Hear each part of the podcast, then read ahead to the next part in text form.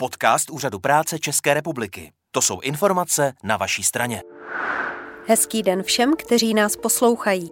V dnešním podcastu Úřadu práce České republiky se budeme věnovat dávce, která pomáhá řešit výdaje spojené s úmrtím v rodině. Řeč je o pohřebném.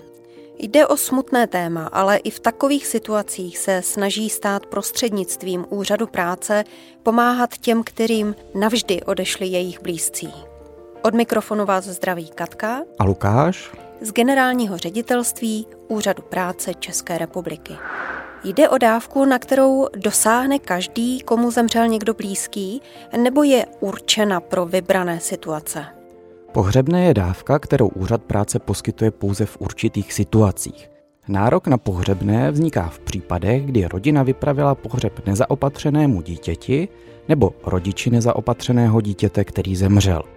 Úřad práce ji může poskytnout i tehdy, pokud byl pohřeb vypraven plodu po potratu nebo plodu po umělém přerušení těhotenství. V případě, že bylo provedeno ze zdravotních důvodů podle zákona o umělém přerušení těhotenství a pokud byl plod následně vydán k pohřbení. Kdo je nezaopatřené dítě?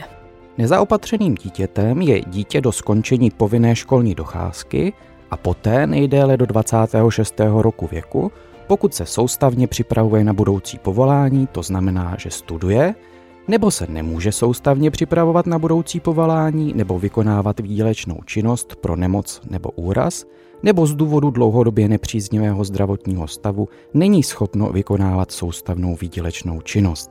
Za nezaopatřené dítě se po skončení povinné školní docházky do 18. roku věku považuje také dítě, které je v evidenci úřadu práce vedeno jako uchazeč o zaměstnání a nemá nárok na podporu v nezaměstnanosti nebo podporu při rekvalifikaci. Jaké jsou další podmínky pro vznik nároku na pohřebné a může ho dostat kdokoliv z rodiny? Pohřebné náleží osobě, která pohřeb vypravila. Podmínkou je, že zemřelá osoba měla ke dní úmrtí trvalý pobyt a bydliště na území České republiky. Podmínka trvalého pobytu a bydliště se nezjišťuje v případě, kdy jde o dítě mrtvě narozené. Další podmínkou pro vznik nároku na pohřebné je podání žádosti a doložení potřebných podkladů k jejímu vyhodnocení. Jaká je výše pohřebného a jak se vyplácí a hraje v tomto ohledu roli i to, jaký má rodina příjem? Výše pohřebného činí 5000 korun a dávka je vyplácena jednorázově. Příjem rodiny v případě pohřebného nehraje roli, to znamená, že příjem se nijak neprokazuje. Vyplácí se dávka do ciziny? Ne, do zahraničí úřad práce pohřebné nevyplácí. Co když se na vypravení pohřbu finančně podílí více osob, třeba sourozenci nebo rodinní příslušníci? Vyplácí se v takových případech dávka vícekrát? Pokud se na vypravení pohřbu podílelo více osob, náleží pohřebné pouze jednou, a to osobě, která o tuto dávku požádala jako první. Kdy se o pohřebné žádá? Před pohřbem nebo po něm?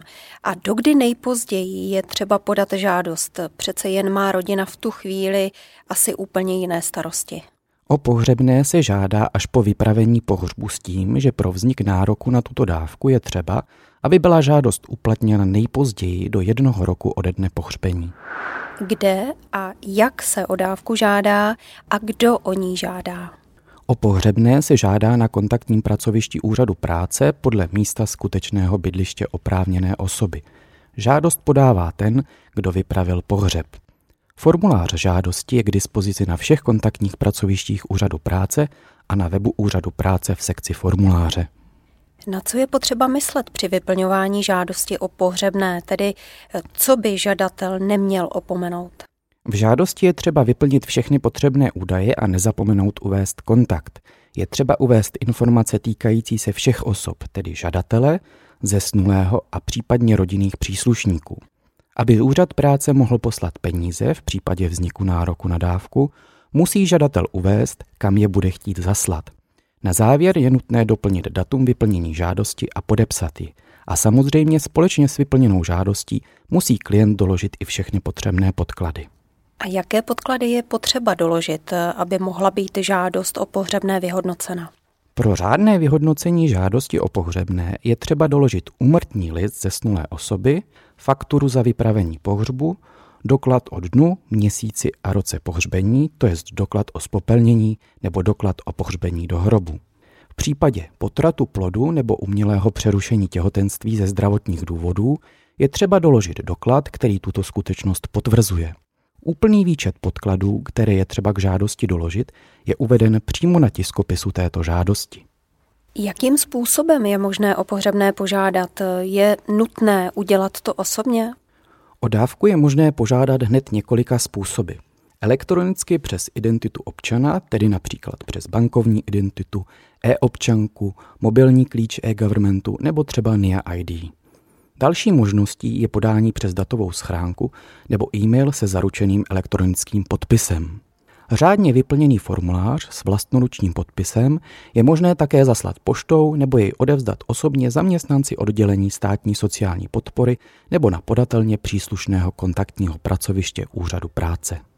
Je možné zaslat vyplněný formulář i obyčejným e-mailem? Ano, je to možné, ale v takovém případě, pokud e-mail není podepsán zaručeným elektronickým podpisem, je nutné toto podání písemně nebo ústně potvrdit, a to do pěti dnů od odeslání e-mailu.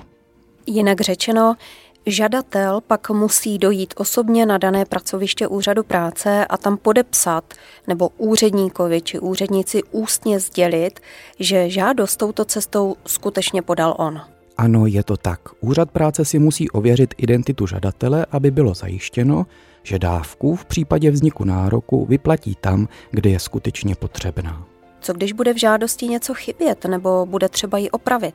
Pokud bude třeba cokoliv doplnit nebo upravit, zaměstnanci úřadu práce sami klienta skontaktují prostřednictvím telefonu, e-mailu, případně písemné výzvy.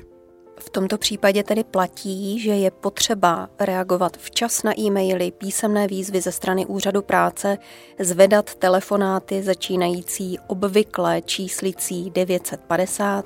Ano, přesně tak. Je potřeba, aby klient spolupracoval a pomohl urychlit zpracování žádosti. Tolik k pohřebnému. Komplexní informace, včetně informativního videa, jsou k dispozici jak na webu Úřadu práce, tedy na www.úřadpráce.cz, tak i na sociálních sítích, jako je Facebook, Instagram a YouTube. A najdete nás též v podcastové aplikaci Spotify. V případě potřeby je možné obrátit se na call centrum úřadu práce na bezplatné lince 800 77 99 00 nebo psát na e-mail callcentrum zavináč úřadpráce.cz.